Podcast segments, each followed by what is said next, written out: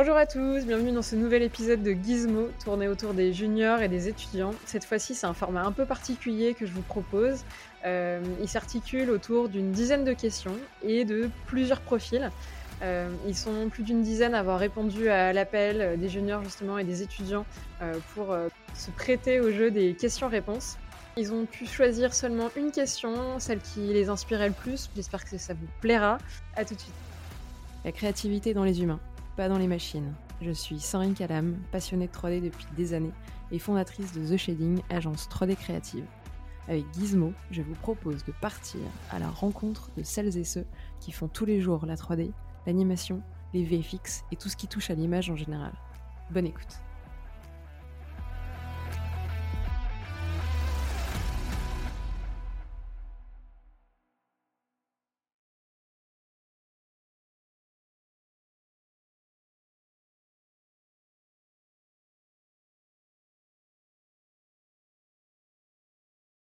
Donc on va se présenter rapidement juste euh, et donner un peu nos parcours euh, comme tu as demandé.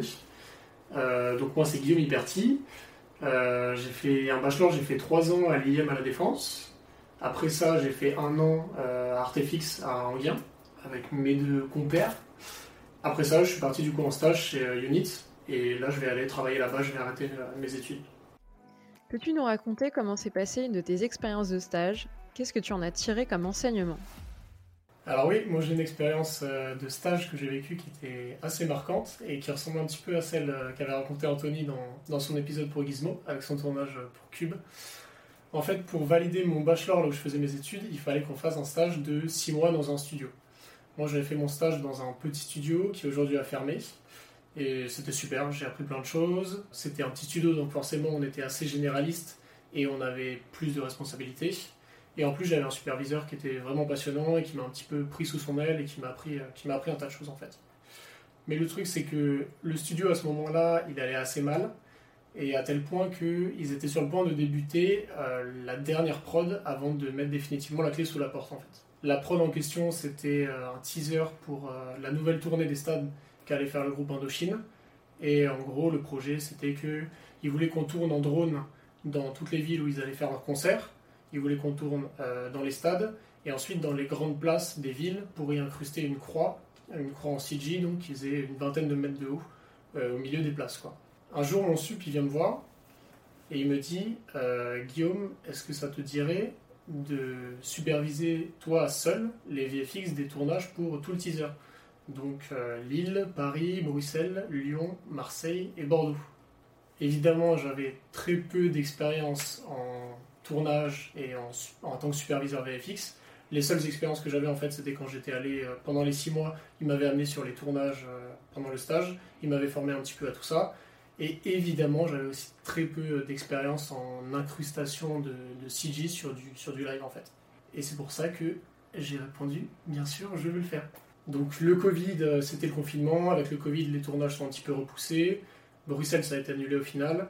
Mais quelques mois plus tard, je pars du coup tout seul euh, avec le Real pour faire un petit tour de France euh, en train avec euh, mon sac à dos. Et le programme en fait c'était qu'on devait retrouver les dronistes dans chaque ville pour tourner entre, alors c'était à peu près entre 22h et 4h du mat tous les jours, on faisait une ville par jour et on tournait d'abord au stade et ensuite sur les grandes places.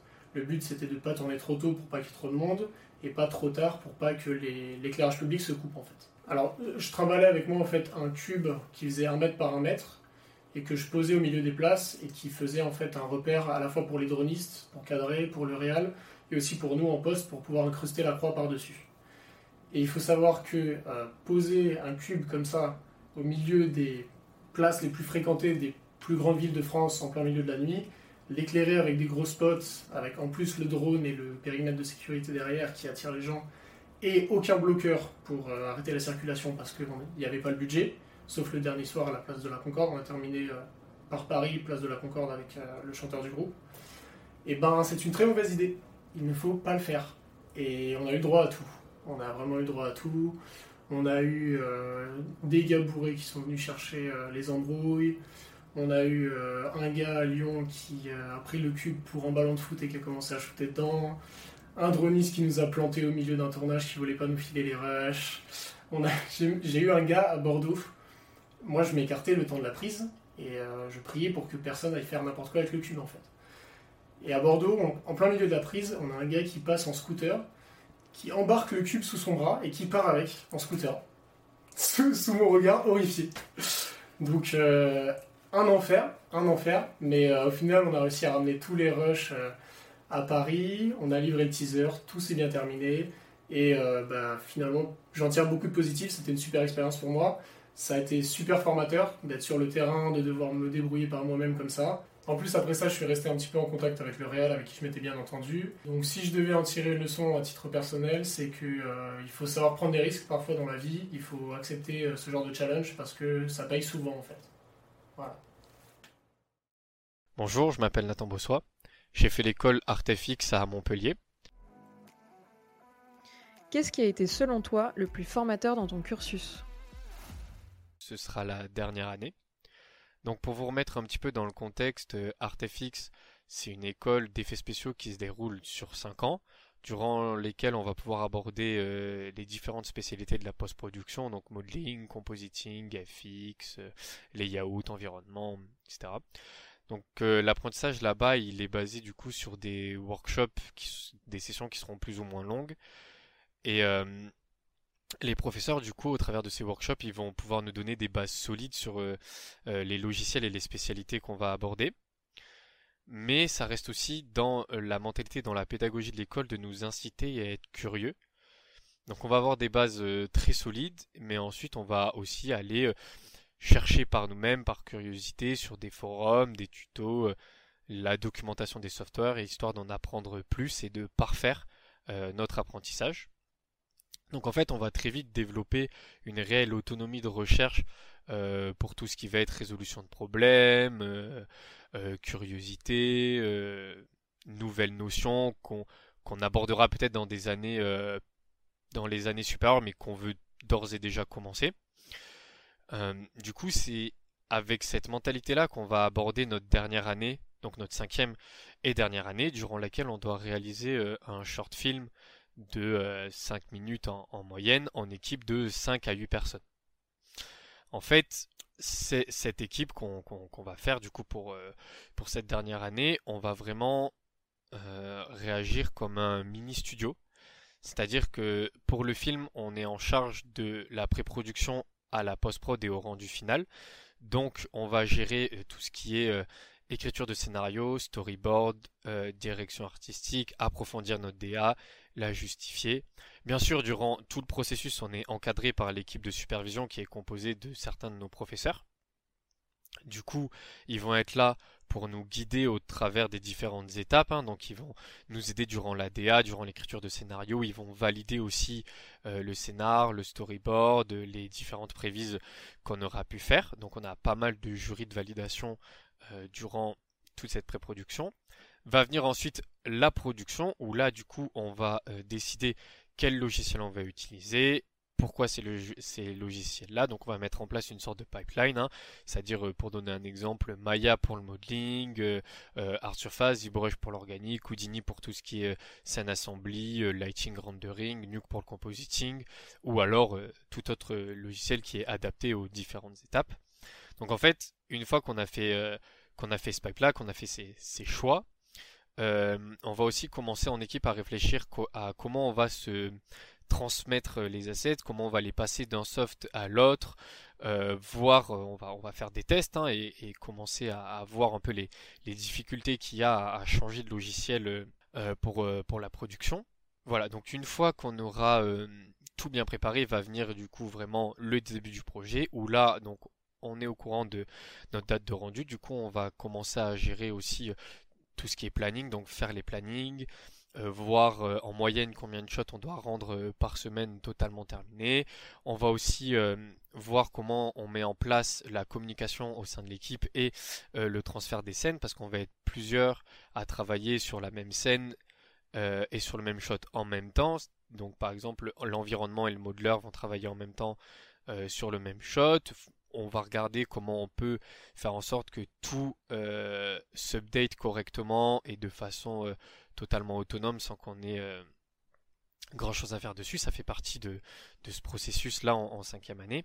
Et euh, quand on va commencer à aborder les problèmes techniques, c'est là où euh, ce côté de recherche en autonomie va commencer à être très important, parce que euh, on va d'abord avant de solliciter les superviseurs, essayer de résoudre le problème par nous-mêmes, parce que c'est ce qui reste le plus intéressant, c'est voir à quel point on est capable de trouver les solutions par nous-mêmes avant de, faire appel euh, à l'équipe de supervision. Bien sûr, si on est bloqué ou si on, est à court de temps, euh, ils sont là pour euh, nous aider. Mais le but de, cet exercice de, cinquième année, c'est quand même d'être dans une mentalité où on est un tout petit studio et donc il faut qu'on soit capable de proposer des solutions de notre côté afin de, faire euh, avancer le projet.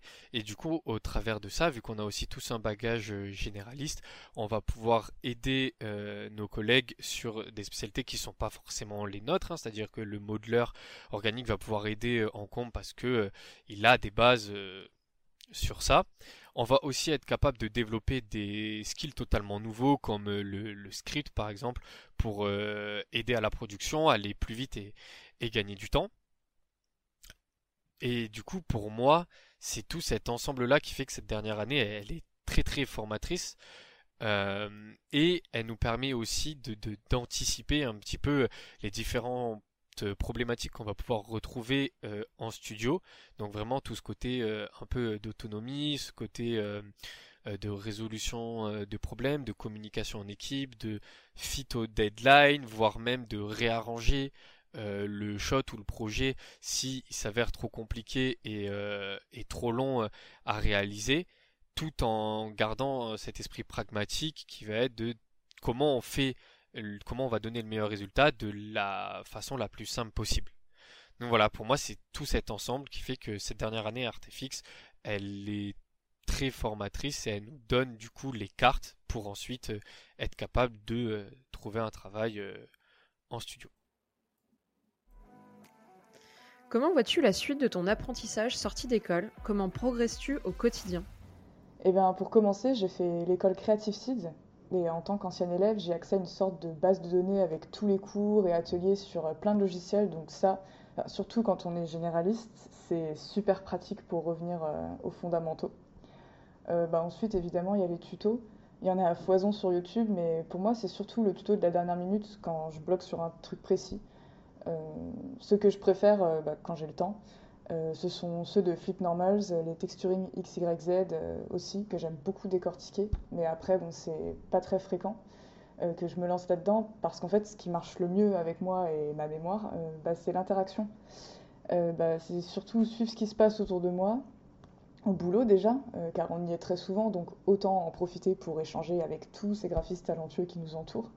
Et c'est aussi suivre ce que font les potes parfois, on s'appelle sur Discord en partage d'écran, comme ça on voit euh, sur quoi et comment ils bossent. Euh, et par la même occasion, bah, on peut recueillir des avis.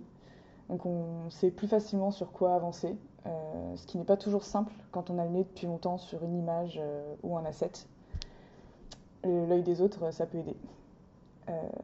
donc moi, je préfère clairement travailler en équipe parce que souvent, bah, ça va plus vite quand on cherche une méthode et on a accès à d'autres raisonnements. On voit par quel chemin passent les autres. Et euh, puis parfois, bah, on apprend un petit raccourci qui change la vie. Et puis on peut partager notre joie. C'est super sympa. Euh, et dans ce travail d'équipe, parfois, bah, c'est à nous d'expliquer. Et euh, là, on se rend compte que c'est pas si simple de clarifier ce qu'on fait pour que ça fasse sens pour l'autre. Donc, il faut vraiment bien avoir compris ce qui se passe. Et finalement, bah, on se rend compte qu'on réapprend en même temps qu'on explique. Donc, c'est une bonne manière d'assimiler les techniques au-delà de prendre des notes ou de faire un petit Google Doc qu'on partage. Et euh, après ça, euh, une partie non négligeable à mon sens de la vie d'un graphiste, c'est de se laisser du temps pour développer sa curiosité. c'est important à mon sens de cultiver sa sensibilité visuelle et imaginaire. C'est une autre sorte de nourriture pour le cerveau et ça va être un bagage qui nous permet de fabriquer des choses. Euh, bah, ça passe par lever la tête quand on se balade pour regarder l'architecture ou juste les matériaux qu'il y a autour de nous, euh, la végétation. Mais c'est aussi faire des activités bah, comme lire, peindre, faire des claquettes, de l'aviron, euh, puis aussi voyager bah, quand on peut, quand on a l'occasion, ou à défaut, regarder plein de reportages, ou les deux. En fait, c'est clairement un plus de développer sa curiosité parce que dans la 3D, on est amené à traiter toutes sortes d'objets et de personnages venant de toutes sortes d'époques et de lieux qui sont plus ou moins imaginaires. Et il faut pouvoir se projeter. avoir un œil averti, ça permet clairement d'aller plus rapidement droit au but. Et c'est une partie assez difficile parce qu'il ne suffit pas de regarder un tuto. Et je vois qu'il faut beaucoup de temps pour ça. Et ben, enfin, euh, je pense que le meilleur moyen de savoir où on en est, bah, c'est de faire des projets perso. Car ce qu'on obtient, c'est le résultat de ce qu'on sait faire. Donc là, en général, j'en profite pour répéter ce que j'ai vu récemment, juste pour ne pas oublier, parce que ça file vite. Et puis, je vois ce que j'arrive à sortir. Et puis, en plus, c'est cool parce que je peux choisir mon sujet, donc euh, je fais ça aussi pour me faire plaisir. Donc voilà. Bonjour, je m'appelle Rio Maloneuf, je viens de faire mes études à New Age et maintenant euh, je me vends en tant qu'enviro et lighting artist. Qu'est-ce qui a été le plus dur pour toi durant le Covid? Est-ce que cette période t'a appris des choses sur toi ou t'a aidé d'une certaine manière? Donc le premier confinement est venu euh, vraiment pile pendant la prépa de notre euh, film de fin d'année. On a eu de la chance que notre école ait mis à disposition directement les, le matériel nécessaire pour pouvoir travailler à distance. On a eu la chance aussi d'avoir euh, d'avoir eu l'expérience euh, d'avoir fait un projet de groupe euh, avant. Donc on a on avait déjà une équipe qui était un peu soudée, on s'est déjà travaillé ensemble, donc on n'a pas eu trop de difficultés à travailler de chez nous là-dessus pour le début. Même si on a eu des problèmes de communication, parce qu'au départ on ne savait pas trop comment gérer ça. Personnellement, le Covid m'a beaucoup impacté. J'ai la chance de vivre encore chez mes parents, donc sans souci familial et sans avoir toute, euh, toute cette solitude que beaucoup de gens ont pu avoir euh, durant, durant euh, cette période en fait. Je peux travailler pleinement sans être dérangé, mais du coup je voyais plus le temps passer. Je me couchais à des heures pas possibles bah, parce que j'étais j'étais pas fatigué en fait parce que bah, je me déplaçais pas, on ne dépensait pas beaucoup d'énergie, donc ça c'est assez compliqué. Mais ça m'a aussi permis de me recentrer sur mon travail et sur mon organisation en fait. Du coup j'avais plus de temps pour moi là-dessus. Et pendant cette période, j'étais chef d'équipe de mon projet de fin d'année. Et du coup, euh, ça m'a vraiment permis euh, de d'oublier un peu la situation Covid parce que bah, en fait j'avais j'avais un peu cette, sensation de pas pouvoir flancher en fait. Et euh, vraiment de me, de me, consacrer au groupe et à, me poser des questions de comment je peux gérer un groupe pendant cette situation seul à la maison en fait. Et du coup on, bah, la technique en fait c'est on a créé un groupe Discord personnel avec euh, que notre groupe où bah à tout moment on pouvait communiquer, euh, on pouvait discuter en vocal. Euh. on a vraiment j'ai vraiment essayé de garder un maximum l'esprit l'esprit d'équipe comme si on était tous ensemble en fait tout le temps. Donc on était on restait toujours sur le vocal tout le temps même si on parlait pas à H24 bah en fait dès qu'on avait besoin de parler, dès qu'on avait besoin de quelque chose, on n'avait pas besoin de d'écrire un message où il n'y a pas beaucoup d'émotions, au moins parler le plus possible pour euh, vraiment ressentir le plus euh, l'humain en fait. Donc on, on a pu euh, on a pu un peu ressentir ce travail ce travail d'équipe comme si on était à côté en fait, même si bah, on parle qu'à un écran. On avait comme cette sensation où bah, on pouvait rigoler, on pouvait se poser des questions à n'importe quel moment sans avoir à attendre que le mec puisse lire le message ça nous a vachement aidé. On a aussi instauré le web du soir, ou de la semaine, ça débordait un peu, mais ça nous a vachement permis euh, aussi de voir l'avancée de chacun, de pouvoir euh, poser des questions et des retours, donner des retours en fait euh, pour, pour chaque travail en fait, et que chacun puisse se sentir un peu plus proche du projet, pas, pas délaissé, que tout le monde puisse voir l'avancée, même si bah t'étais pas là pendant deux jours, bah au moins euh, tu te connectes le soir, hop, tu peux voir l'avancée un peu. Du coup on comme si on était un peu voisin de table en fait. On, j'ai vraiment essayé de de se dire que bah le mec est pas bien aujourd'hui, bon bah il vient pas Discord, c'est pas grave, mais au moins euh, bah qu'il ait pas l'impression d'avoir loupé une journée en fait, qu'il puisse le soir quand il se connecte, bah il peut il peut voir que bah que ça avance euh, et qu'il puisse aussi donner son avis en fait. Et ça, je pense que ça c'était assez assez cool aussi. Le confinement va vachement aider à être plus autonome, à avoir un œil plus critique sur moi-même, mais aussi sur le travail de mes collègues parce qu'on avait moins l'occasion d'en avoir euh, par les intervenants. Donc euh, j'ai vraiment j'ai vraiment pris le temps en fait. C'est, ce confinement ça a été vraiment un moment où j'ai pu prendre du temps sur moi pouvoir regarder des films, regarder les mouvements de caméra, les lumières, pourquoi ils les ont posés de telle façon, qu'est-ce que ça veut dire, j'ai pu lire, me documenter énormément. Et ça, euh, bah, c'est grâce, c'est grâce au confinement et du fait de, ne pas avoir à courir pour aller prendre un train ou euh, à perdre du temps à faire je ne sais quoi. Bah là, j'ai pu, euh, j'ai pu me focaliser un peu sur sur moi et apprendre plein de choses. Et ça a été super bénéfique pour moi. Même si ça a été une année super triste pour tout le monde, j'ai quand même, ça m'a quand même permis d'apprendre plein de choses. Et, et aussi de communiquer beaucoup plus en fait euh, j'ai vraiment découvert euh, bah, des super personnes euh, durant durant cette période à parler avec eux tous les jours c'est devenu vraiment des, des amis c'est un peu c'est pas c'est pas grâce au confinement mais ça a quand même vachement aidé. Pour conclure je pense que j'ai vraiment eu la chance d'avoir un groupe qui, qui communique vachement et qui était vraiment cool avec moi je pense que ça m'a vachement aidé à oublier un peu cette situation Covid. Euh, donc, euh, bah, j'espère en tout cas que tout, tout ça, ça va se régler et qu'il y aura plus de situations comme celle qu'on a pu vivre. Et euh, en tout cas, moi, je suis prêt à, à travailler de chez moi maintenant avec cette expérience. Mais j'espère quand même travailler en studio, c'est plus intéressant et plus agréable. En tout cas, merci Sandrine. Et bye.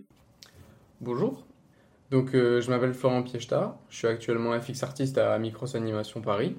Je travaille depuis environ un an, puisque j'étais diplômé de ISAR Digital d'un master de, 3D et de VFX en juin 2020.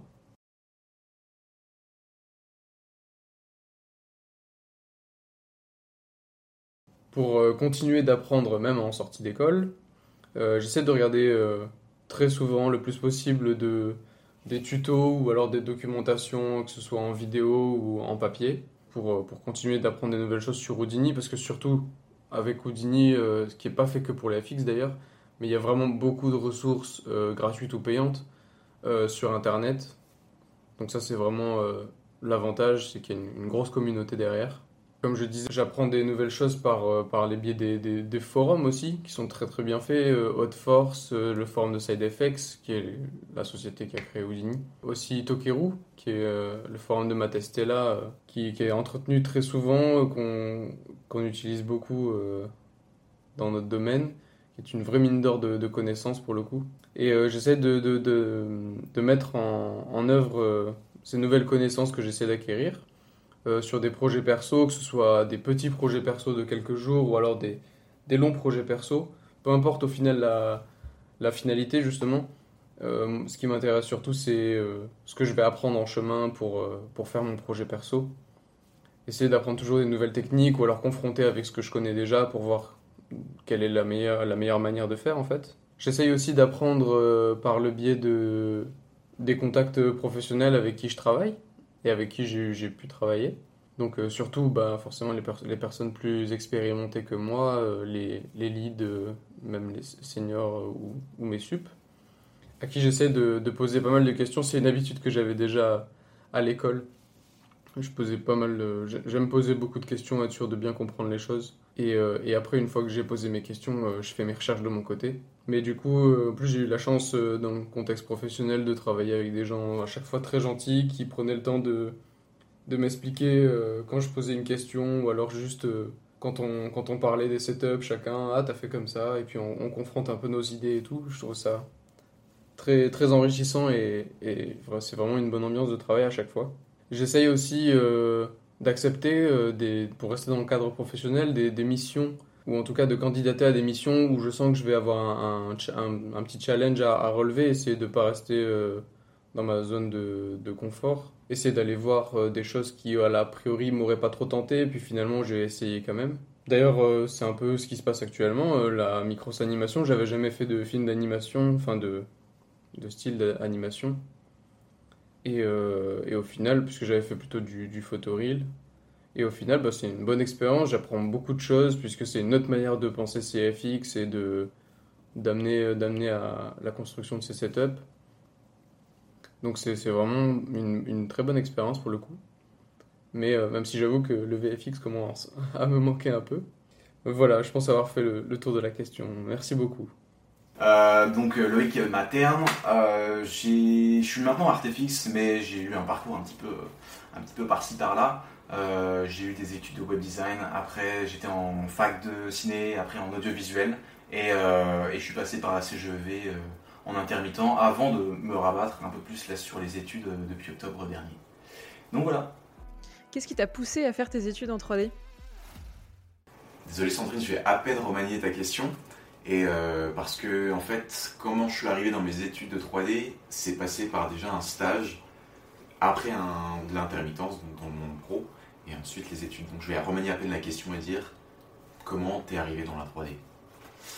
Euh, ça a commencé, euh, j'arrive à retracer ça, dans un festival de design qui s'appelle le OFF, O3F, à Barcelone.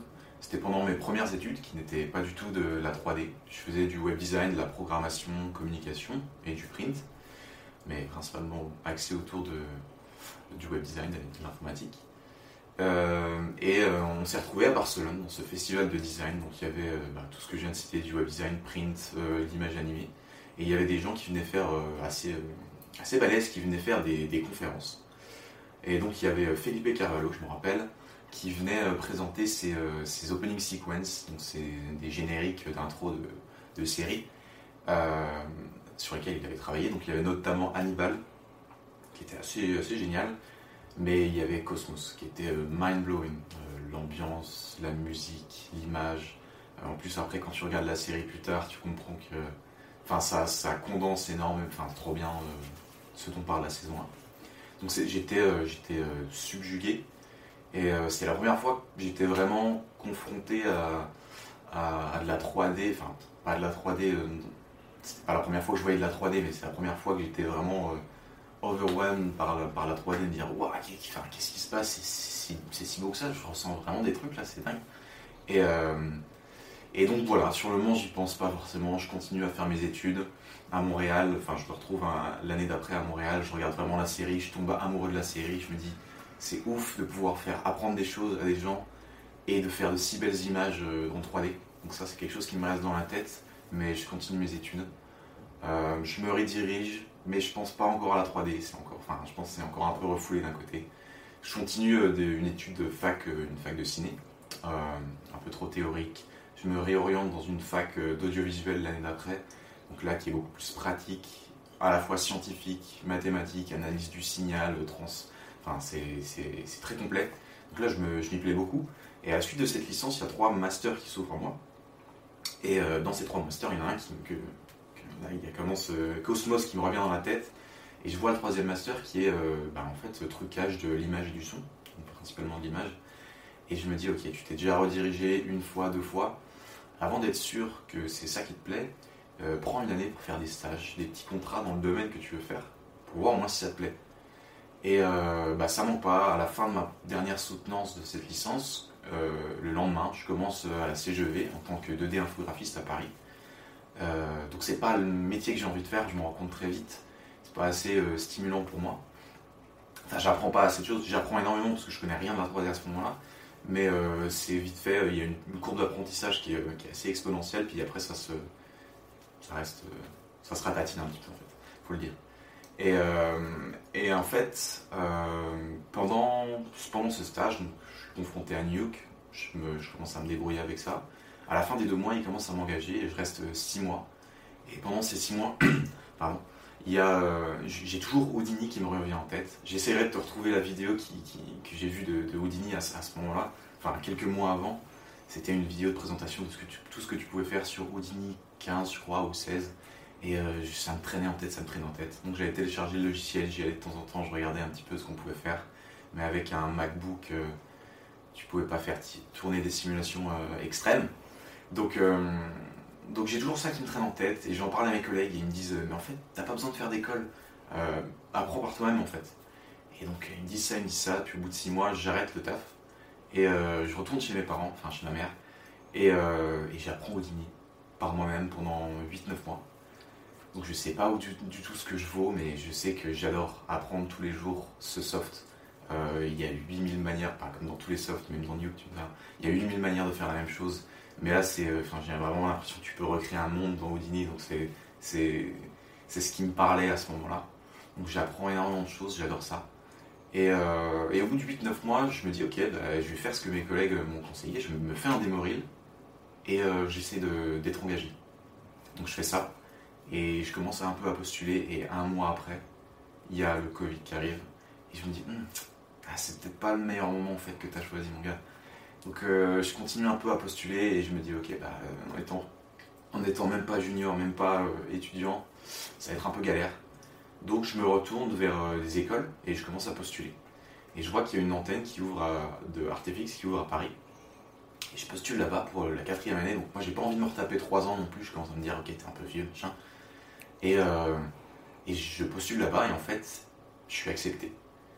Et donc là c'est quand même une validation sur euh, l'année que je viens de passer tout seul chez moi, fermer les rideaux, les rideaux fermés et j'ai appris juste par moi-même et je me dis ok ben en fait ça veut dire quelque chose. cette année-là, elle vaut 3 ans d'études. Donc je me dis, ok, c'est ouf, ça, ça valide quelque chose. Donc euh, j'accepte. Je mets du temps à accepter parce que mon objectif c'était pas ça. Et donc voilà, je suis arrivé euh, l'année dernière en octobre à Artefix Paris. Donc voilà, il y a eu, euh, diverses choses qui sont passées. J'ai appris énormément de choses, mais en même temps, j'ai pas appris exactement ce que je voulais. Ça, ça c'est plutôt personnel. Mais maintenant, je suis à Micros pendant mon stage entre les deux années. Euh, et, c'est une autre validation parce que c'était le domaine des études avant, maintenant c'est le domaine pro.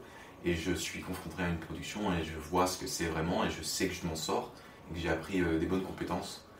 Euh, et donc j'espère que juste ça va continuer comme ça, je vais pouvoir apprendre énormément encore plus, faire un, film de fin d'études qui sera cool l'année prochaine. Et, et voilà, donc j'espère que à travers mon parcours, les personnes qui se disent qui ont, qui ont changé de domaine, peut-être qui se disent ok je suis pas né là-dedans, j'ai pas voulu faire ça depuis que j'étais petit, j'ai pas eu la passion depuis que j'étais petit, je sais pas dessiner, etc. Toutes ces, excuses qu'on essaye un peu de se donner de temps en temps, bah il n'y a, pas, a pas besoin de tout ça en fait, on peut se rediriger un peu n'importe quand. Euh, voilà, j'espère que ça donnera un peu d'espoir à certaines personnes. Et, euh, voilà, merci. Donc je me présente, euh, je m'appelle Anne Guimond, je suis FX artiste à Londres chez le studio MPC. Quelle vision avais-tu du monde professionnel lorsque tu étais étudiant? A-t-elle changé depuis ton premier job? Euh, La vision que j'avais du, monde professionnel, alors euh, j'avais, il y avait les profs qui nous parlaient, bien sûr, qui nous ont présenté, eux qui ont de l'expérience dans, dans, des studios. Euh, notamment Tony Voisin, tu as pu interviewer, qui était un de mes profs principaux en 3D.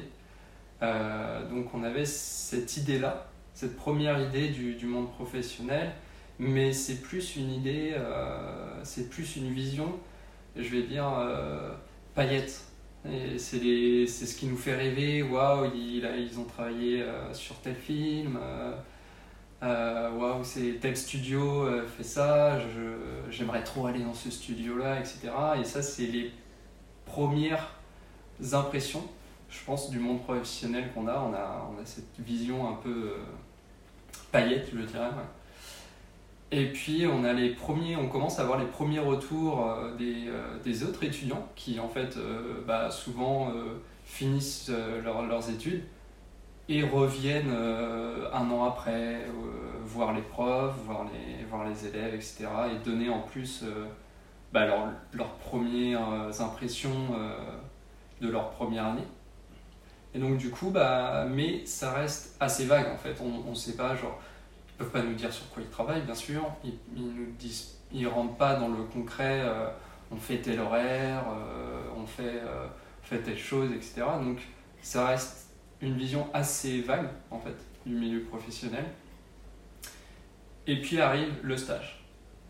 Et là, c'est déjà un peu plus concret. Ça fait déjà, euh, pour ma part, ça faisait deux ans que j'étais dans les études. Et là, je me dis, est-ce que je suis prêt techniquement? Est-ce que je vais réussir à faire ce qu'on va me demander? Et j'arrive, le premier jour de stage, super intimidant et à la fois euh, c'est fou. On voit, des, on voit des, des, des, gens à côté de nous, on se dit purée, lui il a travaillé là-dessus, euh, waouh, c'est. Euh, c'est insane. Et, et puis on se dit c'est pas possible, moi j'arriverai pas à faire pareil. Et puis au bout d'une semaine, de deux semaines, ils font tout en fait pour qu'on soit à l'aise. Et on a nos premiers shots et on n'a pas ce stress-là. on est stagiaire, donc on se dit, si jamais je réussis pas à faire, il y aura toujours quelqu'un. Euh, ils, savent, euh, ils savent très bien, en plus, c'est ça qu'il faut se rendre compte, c'est que les, studios savent très bien qu'on est des stagiaires ou on est des juniors.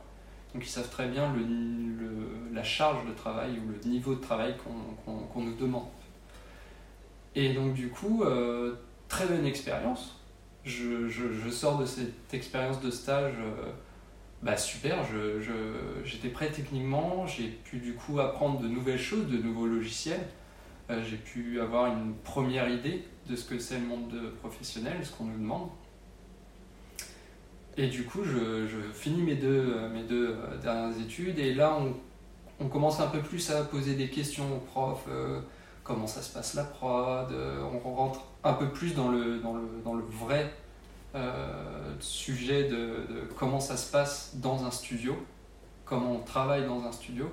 Et les profs aussi nous donnent des directions, notamment sur notre, sur notre film. Ils nous préparent, euh, nous à l'ESMA, on nous préparait vraiment euh, à savoir comment travailler en équipe, les deadlines, de rendre des comptes aux superviseurs, qui étaient nos professeurs. Et du coup, fin des études, novembre pour ma part, je suis contacté euh, par Dineg et je suis embauché par Dineg. J'arrive à Londres et là, premier jour, j'arrive dans un gros building très intimidant et je me dis waouh, je vais faire euh, comment, comment je vais me faire manger? Et, euh, et je rencontre mon superviseur qui me met tout de suite à l'aise et je me dis en fait, c'est ça le monde professionnel. On me, demande ne t'inquiète pas, c'est tes premiers jours, prends ton temps. Voilà les logiciels. Voilà, en plus, on était sur Linux. Euh, que nous, pendant les études, on est sur Windows. Donc, une nouvelle euh, aussi, euh, il faut apprendre cet environnement-là. Et en fait, ils m'ont laissé le temps vraiment de, de me mettre à l'aise, etc. Et il me donne le premier shot et là je me dis est-ce que je vais réussir? Est-ce que je vais réussir? Si j'y arrive pas, je, dois rendre des comptes à la fin. Là je suis plus en stage, euh, là je, suis payé, donc on attend quelque chose de moi. Et puis les semaines passent et en fait on se rend compte que bah, c'est comme à l'école. Les professeurs te demandaient de faire quelque chose. Des fois tu disais je vais jamais y arriver. Et en fait tu y arrives. Et tu as à chaque fois des nouveaux challenges. Et en fait, c'est ça le monde professionnel. C'est tu apprends tous les jours, tu as toujours des nouveaux challenges. Il y a des fois des choses que tu sais pas vraiment faire, mais au fond de toi, tu dis c'est bon. C'est je vais réussir, je vais y arriver et à chaque fois tu y arrives. Et le jour où tu sais que tu n'y arrives pas, ça m'est arrivé une fois à double négative où je me suis dit j'y arrive pas et j'avais peur en fait de dire à mon superviseur bah qu'est-ce qu'il va me dire si je lui dis, euh, ça se trouve, ils vont être déçus, etc. Et en fait, c'est quelque chose qu'on a peur en tant que junior, mais il faut vraiment pas avoir peur de, ça. C'est genre, si on n'y arrive vraiment pas, il faut le dire. Et il n'y a aucun souci, en fait. Ils vont trouver des solutions. Ça fait partie de, la prod. Ils savent qu'on est junior aussi. Il faut, aussi se rendre compte de ça. C'est que les studios savent qu'ils embauchent un junior. Donc, ils vont pas demander un travail de senior artiste. Et, ça, vraiment, on n'est pas habitué à ça parce que nous, euh, à l'école, il faut qu'on fasse du mieux qu'on peut. Et c'est très bien. Et c'est la même chose dans le monde professionnel. Il faut faire du mieux qu'on peut, mais ils savent qu'on doit nous demander. Et au fur et à mesure, en fait, on va évoluer, ils vont nous challenger un peu plus. Et c'est comme ça qu'on que, évolue. Donc euh, maintenant, la vision que, que j'ai maintenant, après euh, un an et demi presque, euh, je suis. Bah, j'ai l'impression de.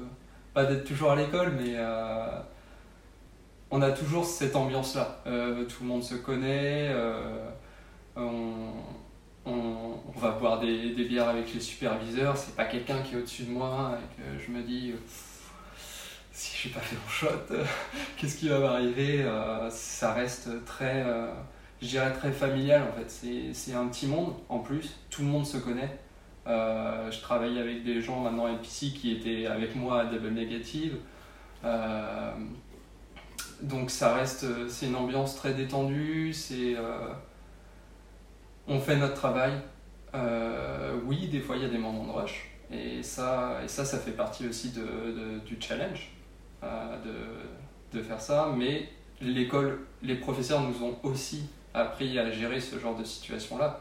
Et ça, ce qui est vachement bien, c'est qu'on est, euh, habitué à, à, gérer une certaine charge de pression, que quand on arrive dans le monde professionnel, bah là, on, on est tanké. Et là, on peut se dire, allez-y, envoyez du travail, et, euh, et je, saurai, euh, je saurai quelle charge je peux, je peux encaisser. Quoi. Donc ouais, cette vision-là euh, que j'ai maintenant du monde professionnel, c'est... Euh, je dirais pas qu'elle a changé, je dirais plus qu'elle a évolué en fait. Euh, elle est un peu plus concrète, un peu moins stressante aussi. non, je dirais. Et, puis ouais, voilà. Bonjour, je m'appelle Sacha Sidbon, j'ai 21 ans, je suis étudiant à l'école Institut Artline en troisième année de bachelor en infographie 3D. C'est une école qui est 100% en ligne. Vers quelle spécialité ou job t'orientes-tu? Pourquoi? Qu'est-ce qui te plaît autant? Alors moi j'ai toujours été très curieux et euh, très autodidacte. J'ai toujours aimé bien, bien apprendre par moi-même en cherchant moi-même les informations et comment faire ce que j'ai envie de faire. Et euh, donc je pense que plus tard et euh, au quotidien, je vais apprendre surtout grâce à Internet. Euh, j'apprends quotidiennement grâce à Internet, plus particulièrement YouTube. Ce qui est bien, c'est que maintenant, aujourd'hui, on peut apprendre tout grâce à Internet, tout ou presque. Il y a des choses qui sont quand même très compliquées à apprendre tout seul. Mais en quelques clics, n'importe quelle information est accessible euh, tout simplement grâce à Google ou YouTube, encore une fois. Et c'est vraiment génial alors qu'avant on était obligé de chercher euh, les informations euh, dans les bibliothèques euh, en demandant à des gens qui s'y connaissent, avoir des contacts. Là, plus besoin. Et c'est pour ça que j'apprends autant de choses tout seul. J'ai appris le piano, à lire des partitions, l'hypnose, la 3D du coup. Même si je n'ai pas appris ça complètement seul, puisque maintenant je suis étudiant. Et euh, donc, euh, moi, je, passe le plus clair de mon temps sur YouTube, euh, à regarder des vidéos de divertissement, mais pas que, justement. Je regarde beaucoup de vidéos sur la 3D, pour d'une part voir comment les gens font telle chose, que ce soit la modélisation, le texturing, l'animation, ou tout simplement pour regarder des tutos. Il y a beaucoup de tutos sur YouTube, c'est rempli de ça. Et euh, donc euh, dès que je sais pas faire quelque chose ou que j'ai du mal à faire quelque chose ou que je comprends pas bien quelque chose, je fais, je fais un tour sur YouTube et je cherche euh, ce que j'ai envie d'apprendre. Et c'est vraiment ultra pratique, c'est vraiment bien. Mais j'apprends aussi grâce aux livres. Il y a un livre notamment qui est vraiment très bien, qui s'appelle L'anatomie pour les sculpteurs. C'est un livre justement d'anatomie, où on apprend l'anatomie euh, et les os, les muscles et comment les sculpter. Il y a plein d'images, euh, de références, plein de choses. C'est vraiment génial. Et euh, il y a aussi une autre plateforme que je trouve très pratique qui s'appelle Udemy. Udemy, c'est une plateforme de vidéos en ligne, tout comme YouTube, sauf qu'on achète le contenu. On achète en fait des cours il y a des cours réellement pour tout.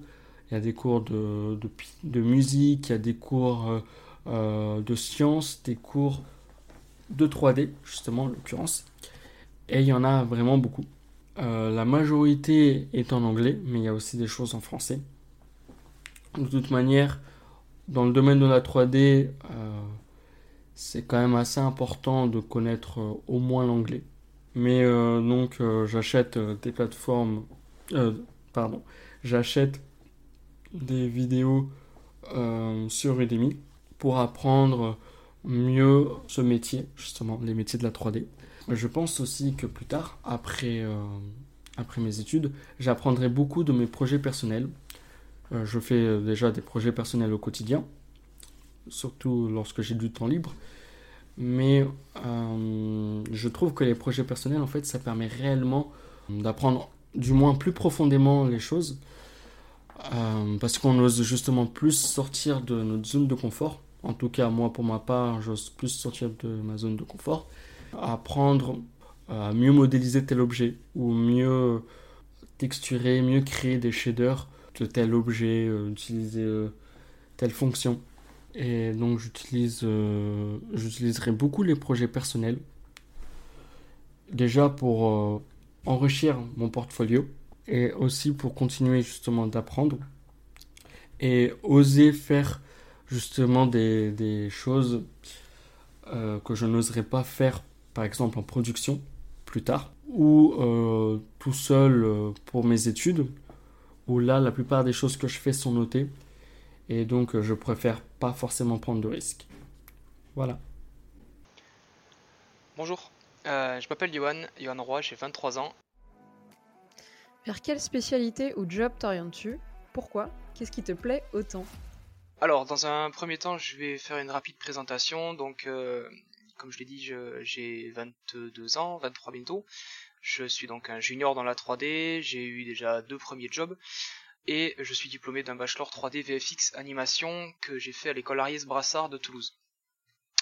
Mon premier job c'était avec euh, France, donc euh, c'était je devais faire de la rotopo de pièces d'hélicoptère ou de la modélisation à partir de photos afin de les intégrer dans un, moteur temps réel pour que les pilotes puissent s'entraîner avec un simulateur. Donc euh, c'était les premiers pas dans le jeu vidéo entre guillemets si on veut. Euh, suite à ça, j'ai réussi euh, à commencer à travailler avec Ubisoft Ivory Tower en tant que véhicule artiste. Et euh, bah là, le job, c'était, d'où l'on indique, d'intégrer, modéliser, texturer des véhicules pour, pour un nouveau jeu qui n'est pas encore annoncé. Donc je ne pourrais en dire plus. Pour la suite, je commence à réfléchir à rentrer sur, sur Toulouse et à monter mon studio avec deux amis à moi pour développer notre propre jeu en tant qu'indépendant et et évoluer sur, euh, euh, un projet fou. Alors, pour répondre à la, question, au début je me disais qu'il faut absolument être spécialisé, qu'il faut absolument euh, être... moi j'aime beaucoup la modée, donc je me disais qu'il faut être 100% modeler, il faut avoir un book incroyable en modé, etc. Et en, commençant à avancer un peu dans la directive, je me rends compte de plusieurs choses. Déjà, premièrement, dans le jeu vidéo, pour être modeler, c'est de plus en plus compliqué dans le sens où beaucoup de choses sont faites en prestation. Donc en fait, si on veut travailler dans les gros studios, euh, les gros studios qui sont mis en avant, Ubisoft, Respawn, Treyarch, etc., etc., il y en a plein, c'est très compliqué d'être modeler parce que ben, on n'est pas vraiment des modeleurs, on est surtout des personnes qui vont euh, euh, suivre des équipes de modeleurs prestataires qui sont basées dans souvent dans d'autres pays où c'est moins cher la main d'œuvre et euh, donc, euh, eh ça mène à réfléchir. Ça mène à réfléchir. On se pose des questions. On se dit bon, est-ce qu'il faudrait pas, est-ce qu'il faudrait pas changer un peu euh, et trouver une autre voie qui pourrait être aussi plaisante que ça Et du coup, moi, je commence à me demander est-ce que je devrais pas refaire un petit passage généraliste entre guillemets pour essayer de trouver ma voie, essayer de me dire ok, moi ce que j'aime c'est le lighting, ok, ce que j'aime c'est la cinématique, c'est le texturing, etc. Des domaines qui en fait aujourd'hui ne sont pas encore sous-traités et que qu'on peut encore faire dans des studios, euh, dans des gros studios comme Ubisoft par exemple. Donc euh, donc aujourd'hui je dirais que la spécialité ça serait euh, généraliste dans le but de découvrir vraiment ce que je veux faire. Du coup plus tard une fois que j'aurai trouvé vraiment ma passion, et eh bien ça serait à ce moment-là que que j'irai que j'irai me spécialiser à, fond sachant que je continuerai forcément toujours à faire de la modée parce que ça c'est ce que j'aime au fond de moi, c'est ce qui m'a poussé à faire de la 3D exactement. Donc, euh, donc ça, je continuerai à en faire forcément, mais je pense que ça, malheureusement, avec le temps, ça risque de devenir de plus en plus du, euh, du projet perso un plaisir plus que le travail. Et euh, j'ai peur que, sauf si on se met à travailler dans les studios de prestation, mais j'ai peur qu'en travaillant et en restant dans des gros studios, la modée, ça soit, ça soit compliqué. Après, étant donné, comme je, comme j'ai pu t'expliquer tout à l'heure, que je, je compte, que je compte essayer de monter mon studio avec des amis, on va commencer, on va commencer en étant tous les trois très généralistes il y en a un qui fait, qui fait la prog et deux qui vont faire de l'art. Sur les deux artistes, on va être forcément très généraliste au début parce qu'on peut pas, on pourra pas choisir. Euh, moi, je fais ça, toi, tu fais ça. Il va forcément manquer du monde. Donc, euh, ça tombe bien finalement parce que ça va me permettre de découvrir des choses ou de redécouvrir des choses que j'ai survolées à l'école et donc que je vais pouvoir approfondir. Et après le but du jeu, voilà, c'est bah, le top du top, c'est que le studio fonctionne et donc qu'on prenne, qu'on prenne des positions en tant que, en tant que chef de studio. Je pense là que j'espère pouvoir m'orienter euh, plus tard. Et qu'est-ce qui me plaît euh, du coup en étant, euh, en étant chef de studio? Eh bien c'est, c'est le fait en fait de, de, de pas être contraint à, un pipeline que, un pipeline autre que ce que moi je pourrais faire. C'est le fait de, de pas de pas devoir rendre des comptes, c'est le fait de manager, manager une équipe euh, d'essayer de, de, faire évoluer euh, la chose qu'on le studio que l'on aura créé avec le reste de, avec le reste de l'équipe, de, faire évoluer tout ça, de, créer quelque chose vraiment de, A à Z, tout en continuant à travailler dans la 3D parce que le but du jeu pour moi c'est, de ne pas en arriver euh, au stade où en fait la seule chose qu'on, sait faire c'est manager et, et ne plus du tout être dans, dans l'artistique parce qu'on est, parce qu'on aura été dépassé pour une raison X ou Y par les nouvelles techno. Donc, euh, pour répondre euh, en, en, trois mots, entre guillemets, euh, vers quoi je, je m'oriente, qu'est-ce que j'espère? Ben, J'espère pouvoir un jour être soit lead du studio qu'on va créer, soit manager avec les deux autres, mais toujours en gardant ce côté artistique qui pour moi sera je pense vachement dans l'environ. parce que c'est dans l'environ qu'on va pouvoir retrouver de la modélisation, du texturing, etc. Et donc manager un peu tout ce petit pôle d'environnement artistique euh, que je l'espère on pourra réunir euh, si notre projet euh, fonctionne. Voilà, voilà. Moi, c'est Anthony Pereira Aguiar. J'ai fait Isar Digital, la section cinéma d'animation 3D pendant 5 ans, de 2015 à 2020. En sortie d'école, j'ai eu l'opportunité de travailler à la station animation sur la série Le Petit Nicolas. Et ensuite, j'ai pu enchaîner sur, sur Super Prod, sur Batwheels, où là je, travaille en pré-production d'animation pour la série. Qu'est-ce qui a été selon toi le plus formateur dans ton cursus? Alors avant ça, merci beaucoup Sandrine pour tout ce que tu fais, c'est un truc de ouf. Tu proposes du contenu francophone qui est génial et on a de la chance parce que justement tu peux interviewer des gars comme Samy, des gars comme Benjamin Fort, des gars comme euh, Dorian Marchessin, de, enfin tu vois, de plusieurs métiers différents et d'univers différents et c'est grave cool parce que tu apportes enfin du bip putain contenu francophone. Euh, donc voilà. Euh, ça a été du coup de ne pas avoir suffisamment de cours d'animation et surtout des cours d'animation poussés. Et ça a été formateur parce que du coup ça m'a obligé moi à, ne plus me reposer autant que je le faisais sur l'école, mais plutôt à me débrouiller, à essayer d'être créatif et chercher des réponses dans les moyens que j'avais, ce soit sur internet, ce soit les gens, euh, mon entourage, tout ça. Et ce qui est cool, c'est que ça m'a obligé du coup à être débrouillard. Alors que si j'avais une école qui m'avait tout servi sur, euh, un plateau, bah j'aurais pas eu cette, euh, cette approche d'essayer de, trouver des réponses à d'autres endroits. Donc euh, des, mes superviseurs, mes, mes collègues même, ou même des gens qui font pas partie de l'animation. Je sais que tu avais interviewé euh, Samy et qui disait que lui au début il montrait ses shots à sa, à sa femme et à sa mère. Moi ça m'arrive de le faire aussi avec ma copine, juste pour avoir le retour de euh, ce moment je le trouve bizarre. Et, euh, et je pense que si j'avais une école qui était euh, hyper cadrée sur l'animation et qui me donnait toutes les réponses sans que j'ai à chercher, il y aurait eu beaucoup de moments sur des projets perso ou au travail ou peu importe où j'aurais pas été capable de me, de me poser la question pourquoi ça marche pas qu'est-ce qui fait que ça marche pas et du coup d'essayer de rentrer un peu plus dans le dans les, principes d'anime et tout et d'arriver à résoudre ces problèmes là avec euh, avec une approche d'animateur et pas juste une approche des spectateurs où je me dis juste bah ouais là je comprends pas ça marche pas et, ouais du coup c'est vraiment ça le, le, plus formateur dans, dans, ma formation c'est d'avoir été obligé de, de me reposer plus sur moi que sur les autres et quand t'as pas euh, une notion, même très débutante, de ce qu'est le timing, spacing, des arcs, euh, pourquoi le personnage doit emprunter cette trajectoire, qu'est-ce qui se passe dans, dans, le corps, etc., pourquoi ça réagit de cette façon et pas d'une autre, et bah en fait quand tu prends pas le recul de, de te poser toutes ces questions-là, tu peux pas résoudre ton plan. Tu vas continuer à bidouiller, tu vas faire ce que tu as l'impression de voir, mais pas ce que le mouvement doit faire, ou pas ce que le personnage doit penser, ou, de la façon dont il doit agir.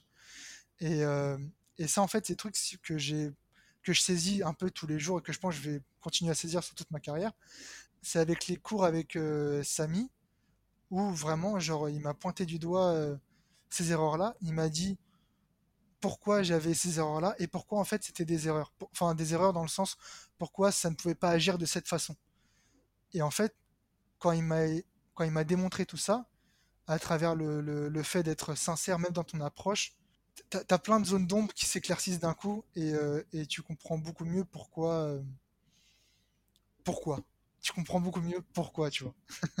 et ça, c'est des choses qu'on m'a pas transmises à l'école. Et je pense aussi parce qu'ils n'avaient pas le temps de me les transmettre à l'école. Je, je beaucoup, enfin plutôt les formations euh, spécialisées. Genre, si tu veux faire de l'animation, tu as plein de ressources sur Internet, on va venir après, où tu peux faire que de l'animation.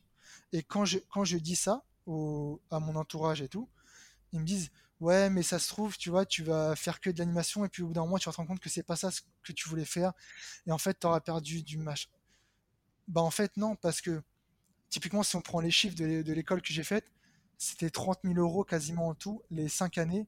Donc tu as une année préparatoire qui est super cool où tu touches à tout. Tu fais de la sculpture tu vas dans des musées tu euh, tu fais de la peinture tu fais du dessin du modèle vivant. Tout ça ces trucs euh, que moi j'ai jamais fait avant d'arriver à cette année-là. Et c'est là où j'ai pris aussi un, une petite claque en tant que artiste, petit artiste entre guillemets, où en fait c'est tellement plus vaste que ce que tu penses. Et il y a tellement des, choses cool à faire. Genre vraiment aller dans un musée, c'est cool, tu vois. Même, même si tu connais rien à l'art, même mais c'est cool. Juste se balader dans un musée, c'est cool. Essayer de la peinture, même si moi j'étais une grosse quiche et qu'au fur et à mesure qu'on faisait de la peinture, ça m'énervait parce que j'y arrivais pas. Mais c'est cool en fait, juste de d'essayer. Donc ça, je comprends. Mais après, est-ce que payer, parce que c'est beaucoup d'argent quand même, une, année, la première c'était 6900 euh, et après c'était 7200 les autres. Est-ce que payer aussi cher juste pour une, une introduction, tu vois? Est-ce que c'est, est-ce qu'il n'y a pas moyen déjà de passer moins de temps, moins d'argent et que ce soit plus productif parce que ça va être plus rapide?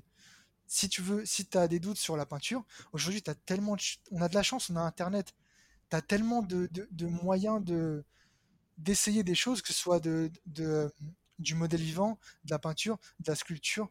Tu peux même sur YouTube, tu peux même trouver genre un, tuto pour pour je sais pas charpentier, tout, peu importe, tu vois. T'as pas besoin de payer une école, une formation qui je pense que le prix des années, c'est logique dans le sens, tu as la structure, tu as les intervenants, tu as les profs qui sont toujours là, tu as le premier réseau. Tout ça, d'accord, c'est des bons points pour l'école. Mais pour moi, j'aurais perdu moins de temps, moins d'argent à plutôt me focaliser sur l'animation directement. Et au pire, même, c'est pas grave. Si c'est pas ça que je voulais faire, c'est pas grave. Au moins, j'aurais eu une décision claire sur l'animation au final, c'est pas ce que je pensais. Peut-être que ce qui m'intéresse le plus, c'est faire du layout. Donc si c'est du layout, peut-être que c'est la réalisation. Si c'est pas la réalisation, en tant que telle, peut-être que c'est le, scénario, tu vois. Mais c'est juste, j'aurais été plus rapide dans ce cheminement-là, et j'aurais pas perdu autant de temps à me mettre à animer, juste ça, tu vois. Et j'aurais, même là en termes d'années d'expérience en production, si j'avais fait juste une école en ligne, par exemple Animation Mentor, où c'est trois ans pour faire tous les termes, bah là j'aurais eu deux ans déjà d'années de production. Donc j'aurais appris encore plus que les cinq années que j'ai fait à l'école. Mais ça après, ça à prendre avec des pincettes parce que moi je savais avant d'entrer à l'école que c'était l'animation et rien d'autre.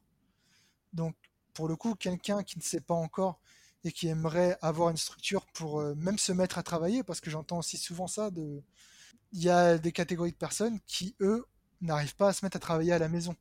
Et dans ce cas-là, elles ont besoin d'une structure, elles ont besoin en fait d'être poussées euh, au quotidien. Donc pour elles, ouais, c'est quelque chose de bien d'avoir une école, un lieu avec des gens autour qui vont créer une émulsion pour vraiment se mettre à bosser et même se mettre à essayer des nouvelles choses. Moi, je suis très casanier, j'ai aucun mal à mettre au travail et, euh, du coup, ouais, en fait, c'est juste, c'était un mauvais choix de ma part de, de faire, pour moi, selon mon profil à moi, de faire une école généraliste. Euh, du coup, ce qui a été plus formateur pour moi, c'était d'être obligé, de par la situation dans laquelle j'étais, d'aller chercher euh, des ressources ailleurs. Parce que même si, euh, même si on est dans un métier où c'est un gros travail d'équipe, bah, au final, toute la journée, tu es quasiment juste toi devant ton ordi à essayer de résoudre tes problèmes avant d'aller montrer à tes superviseurs, etc. Donc, arriver, arriver à, être suffisamment créatif au quotidien pour résoudre tous les problèmes que tu vas rencontrer lors de tes journées au travail. Bonjour à tous, je m'appelle David Gomez, je suis animateur 3D à Rodeo VFX à Montréal. J'ai eu un parcours assez classique en soi.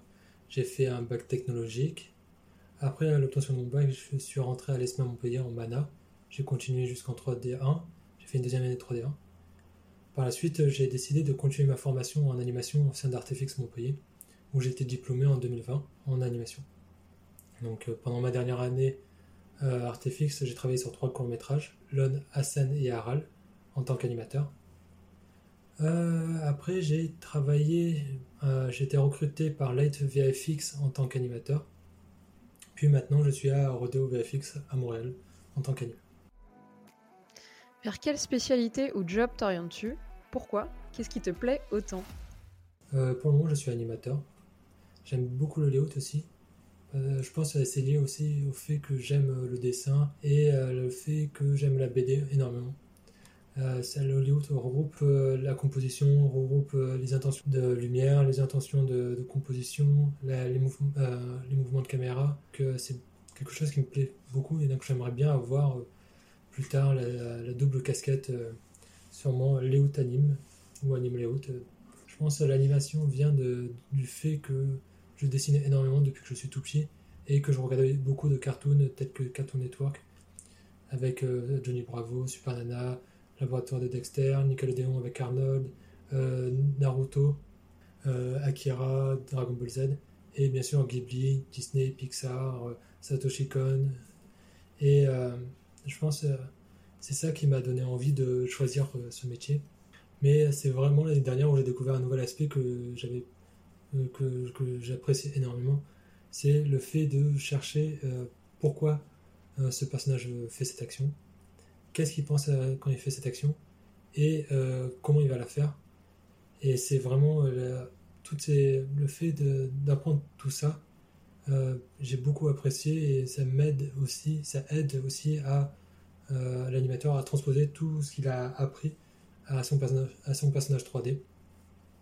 Je trouve ça très intéressant à, chercher. Et j'ai, euh, c'est vraiment avec euh, les, euh, la, dernière année, avec les, courts-métrages sur lesquels j'ai travaillé, comme par exemple, j'ai travaillé sur un film, donc Lone, où il y avait des biches.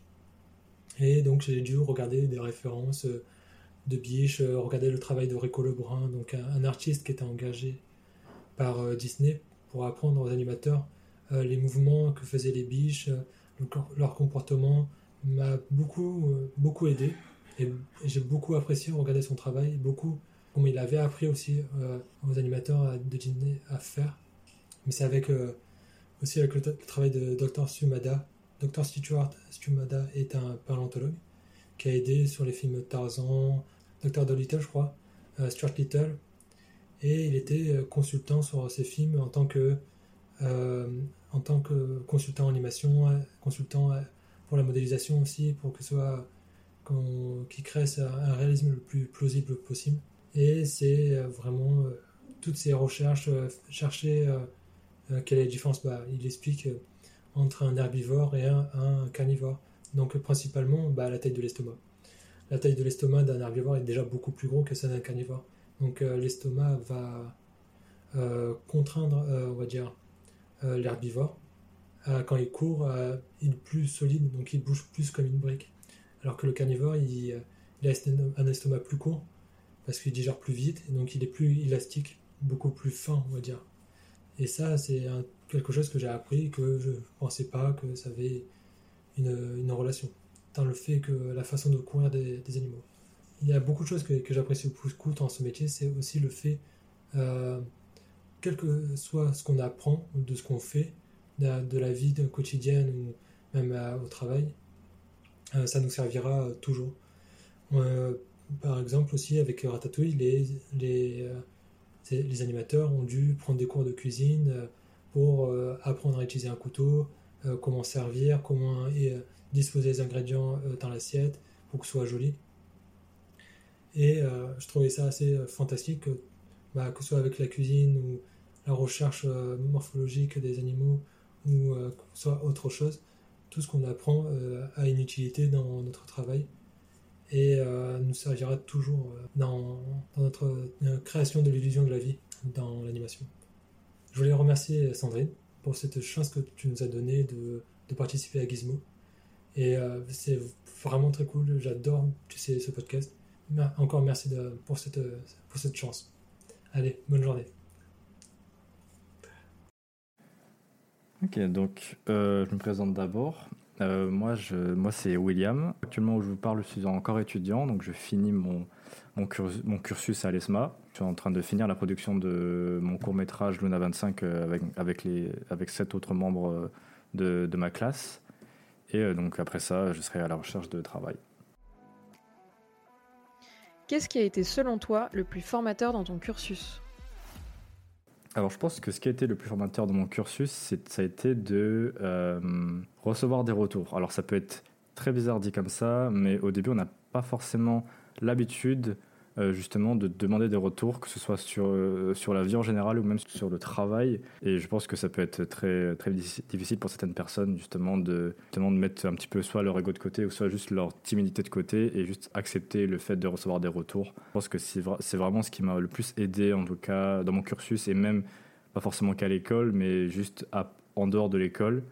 Euh, parce que justement c'est ce qui m'a permis de, progresser dans la 3D en général. Et j'en suis extrêmement reconnaissant du coup aux personnes qui ont pu me faire des retours et qui justement m'ont aussi poussé à euh, montrer mon travail et apprendre les retours. Parce que je pense que c'est l'une des meilleures façons de progresser dans n'importe quel domaine, euh, que ce soit le monde de l'art ou le monde du sport par exemple ou même dans, je sais pas, le monde de la finance ou le monde de la communication, je pense que le fait de, de se faire aider et de recevoir des retours de la part des gens extérieurs enfin, de la part des gens qui sont même pas forcément dans le même domaine que vous, euh, ça peut vachement euh, aider justement à, prendre confiance et à progresser. Euh, c'est tout parce que j'ai vachement appris en étant à l'école. J'ai beaucoup, j'ai appris énormément de bases, ce qui m'a permis de développer entre autres, dirais mon potentiel ou, même mon, mon, skill dans, dans les départements, dans les domaines que je voulais, dans lesquels je voulais travailler. J'ai pu aussi prendre ces bases-là et les développer euh, en dehors des cours, en faisant des projets euh, personnels euh, qui m'ont vraiment aidé à développer, entre autres, mes capacités dans, bon, actuellement c'est le modeling et le texturing, et puis faire les projets que je fais actuels. Et, et du coup, j'en suis extrêmement content. Je pense que voilà, le fait de se permettre de recevoir des retours ou juste libérer, entre autres, ça peut vachement aider. On ouvre une case qui au départ était fermée et je pense que c'est vraiment le des meilleures choses qu'on peut qu'on peut recevoir et qu'on qu'on a c'est le fait de recevoir des retours parce que tout le monde n'a pas forcément l'envie ou bien le courage parce que ça peut faire très mal parce que je enfin je pense qu'il y a beaucoup de gens qui sont assez directs et, qui n'ont pas forcément de tact dans la façon justement de justement de, de faire des retours à des gens qui ont pas ont pas nécessairement la même façon de faire, entre autres, parce que c'est plus dans le dans la forme que dans le fond, parce que les retours sont là, évidemment, parce que, bon, évidemment, si, si les retours ne sont pas euh, constructifs et ne sont pas formulés de la bonne façon, c'est sûr que ça peut euh, vite déraper, mais là, je parle juste des retours en, général, hein, c'est-à-dire que y a, on, fait une critique sur un travail et on essaie d'expliquer euh, comment est-ce qu'on peut arranger ce travail ou, et ou de, de quelle façon on peut l'améliorer. Et donc, euh, je pense qu'il y a des gens qui, euh, forcément, n'ont pas de tact et donc qui peuvent limite blesser les gens qui sont à la recherche de, de retour. Et c'est pour ça qu'il faut se préparer, entre autres, à toute éventualité, justement, à se dire bon, cette personne, si je lui demande, peut-être qu'elle va me répondre comme de, de, telle façon. Il faut juste se dire voilà, je cherche de l'aide. Qu'est-ce que tu peux m'apporter? Qu'est-ce que tu peux me dire sur euh, mon travail. As-tu des retours? Comment je peux améliorer ça ou ça? Et je pense que ça peut vachement aider. Et surtout, que, si, surtout si par exemple vous êtes présent dans une espèce de communauté ou sur un groupe, sur un serveur Discord ou même un groupe Facebook, euh, et qu'il y a des, moyens de poster vos travaux euh, sur ces groupes-là afin d'avoir des retours, je pense que c'est le meilleur moyen de vite progresser et de se dire là, dans cet endroit, il y a plein de gens qui peuvent m'aider. Je, vais, je vais poster mon travail et je vais demander de l'aide. Comme ça, euh, ben, plus j'ai des retours, mieux ce sera pour moi et j'avancerai beaucoup plus vite. Plutôt que de juste de rester dans mon coin, de faire mes projets, de ne pas demander de retour et de progresser sous une différente euh, manière, disons, et qui sera peut-être beaucoup plus lente que si je si j'étais en communauté ou si je me forçais à demander des retours aux gens. Suivez les retours et je pense que le, meilleur, le meilleur moyen de progresser au moins, c'est de travailler à côté et justement recevoir des retours, demander des retours à des gens, qui, qui, qui soient dans la 3D ou pas. Voilà. Salut à toutes les personnes qui vont euh, regarder ce, cet épisode. Je m'appelle Anastasia Axetis Forner et je suis étudiante en Master 2 à l'ISA Paris et je suis spécialisée en modeling texturing. Qu'est-ce que tu attends de ton futur job et de ta carrière? Pour euh, commencer, j'aimerais euh, te remercier Sandrine de nous donner euh, la parole et ce, que, ce que tu fais. Je trouve ça trop cool. voilà. Il y a beaucoup de choses. il y a beaucoup de choses. Tout d'abord, pour mon premier job dans le monde de la 3D, euh, j'aimerais apprendre et toucher à tout. J'aimerais apprendre de nouveaux logiciels, déjà, de nouveaux pipes, et voir euh, les, vraies facettes, on va dire, euh, d'un studio de prod, parce que euh, avec les, interviews euh, que tu as pu donner, euh, les interviews qu'on retrouve sur Internet, euh, on a une certaine vision des choses, mais quand on y est, on a euh, son propre ressenti. Et c'est ce que, ce que j'aimerais déjà avoir. Découvrir comment euh, se déroule euh, un- une vraie production euh, en studio. Ça, c'est une première chose.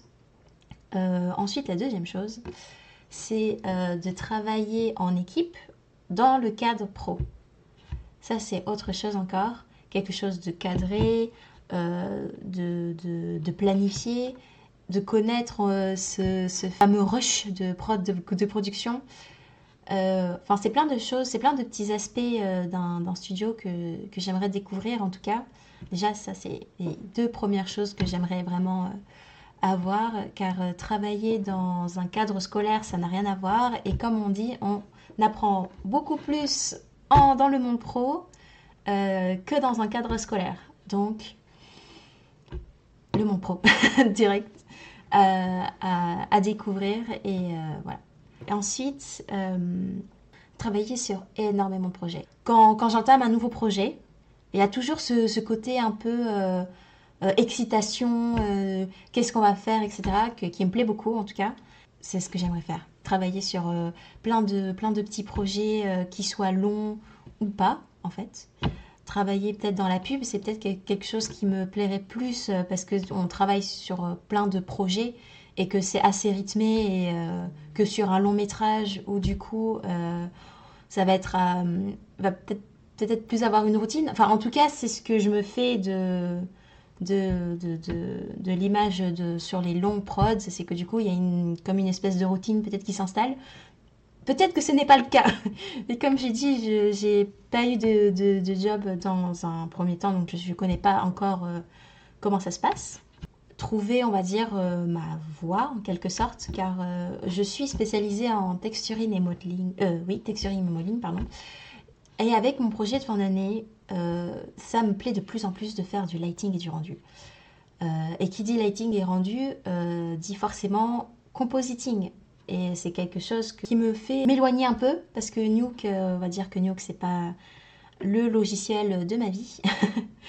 et mais du coup c'est voilà c'est deux branches différentes qui me plaisent beaucoup et peut-être euh, découvrir ce que ça donne vraiment en production.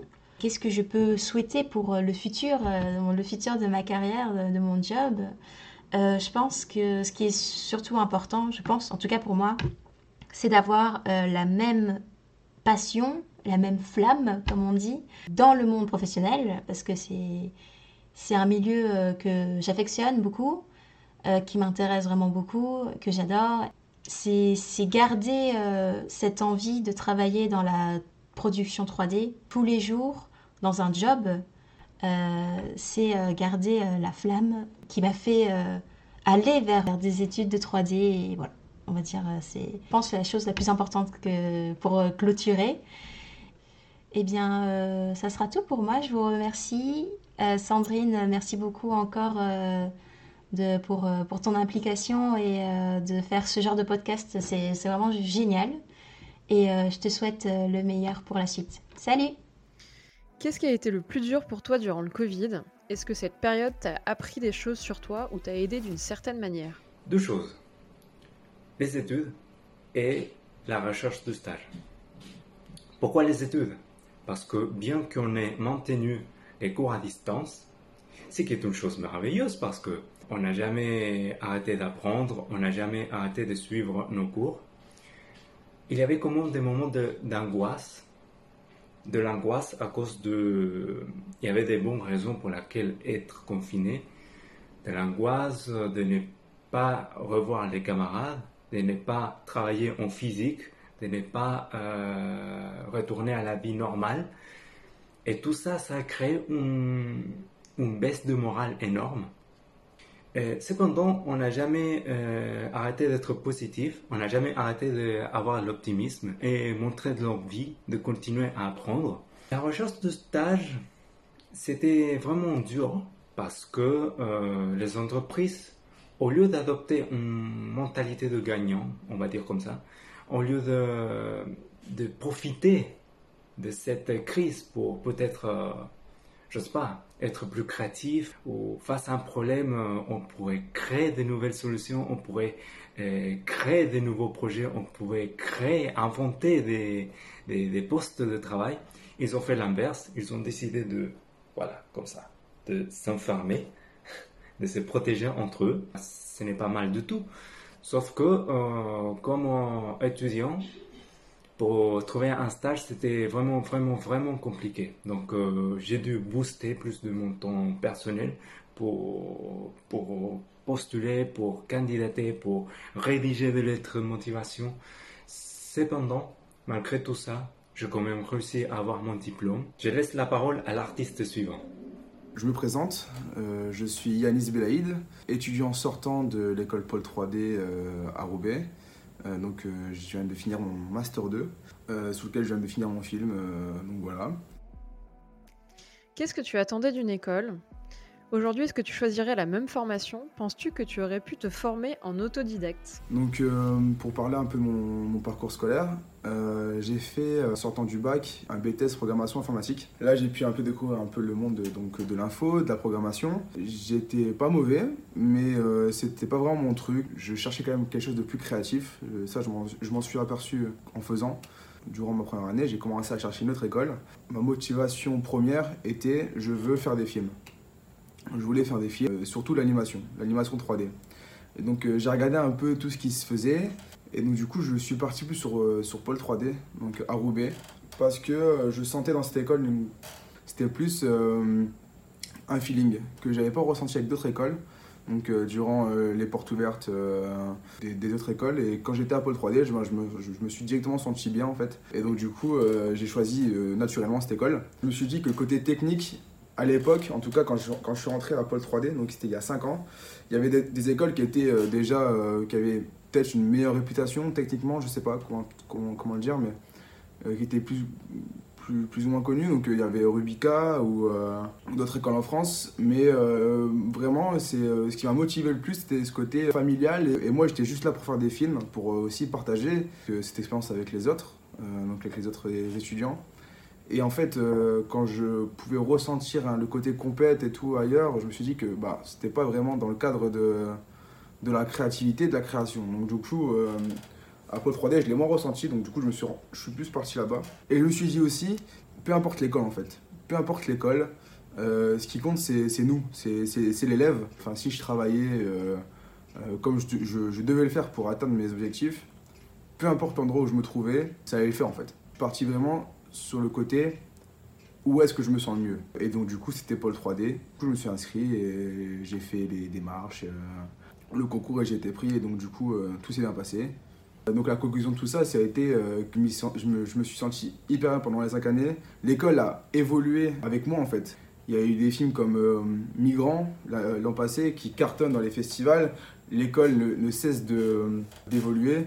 Euh, bon, je fais pas non plus euh, de la pub pour l'école, mais euh, c'est pour dire que bah, finalement, j'ai pas fait le mauvais choix. Et puis moi aussi, j'ai pu m'épanouir comme je le voulais. Et j'espère que ça va maintenant être mon, tremplin pour, pour la suite de ma carrière dans le monde de l'animation. Pour un peu empiéter sur notre question, est-ce qu'on est qu'on a vraiment besoin d'une école? En tout cas pour se former. Moi je pense que non, techniquement en soi on a tout ce qu'il nous faut sur internet. Il y a plein de, choses que techniquement l'école ne va pas apporter, mais que je suis allé chercher moi-même. Je pense que c'est pareil pour toutes les écoles en fait, euh, et pour, euh, pour tout le monde. Ce que l'école peut nous apporter le plus, c'est aussi un réseau. De ce que j'entends autour de moi, c'est le premier réseau qu'on a, c'est celui de l'école. Je suis d'accord avec ça parce que que ce soit les intervenants euh, qu'on peut avoir durant notre scolarité, les personnes avec qui on peut travailler, donc c'est très important aussi de bien se comporter avec ses, avec ses camarades. Et ça, c'est notre premier réseau. Notre métier se base sur le réseau, sur voilà bah non, je peux pas prendre ce job, est-ce que tu connais quelqu'un? Oui, je connais des machins. Moi, je pense que l'école peut apporter ça en plus. Et, euh, et, aussi, voilà, les intervenants. Et là, je pense quoi? Ça, c'est plus l'école. Moi, je sais que un prof que j'ai eu, donc un professeur, euh, Carlos de Carvalho, qui m'a apporté mais tellement, que ce soit euh, au niveau de, de ma façon de travailler, de ma façon de penser, de, réalisation. Il y a aussi Simon Bouclier qui m'a beaucoup apporté. Et je pense, je sais pas si je serais le même artiste aujourd'hui si j'avais pas, euh, si j'avais fait une formation tout seul. Et merci Sandrine pour euh, de, de, de, nous permettre de, de, parler un peu de notre euh, expérience et, et de nos envies. Merci. J'espère que vous avez passé un bon épisode en compagnie de tous les étudiants et des juniors. Si jamais vous voulez aller voir leur profil ou leurs travaux, n'hésitez pas à les regarder dans la description, les liens de chacun, et cliquer et aller explorer un petit peu ce qu'ils font. Euh, moi, je vous retrouve la semaine prochaine, cette fois-ci pour un format un peu plus traditionnel euh, comme les précédents épisodes. Euh, puis je vous le dis à chaque fois, mais je compte sur vous. C'est aussi comme ça que le podcast se fait connaître. N'hésitez pas à en parler autour de vous, justement, si vous avez kiffé cet épisode. Et puis moi, je vous dis à la semaine prochaine. Ciao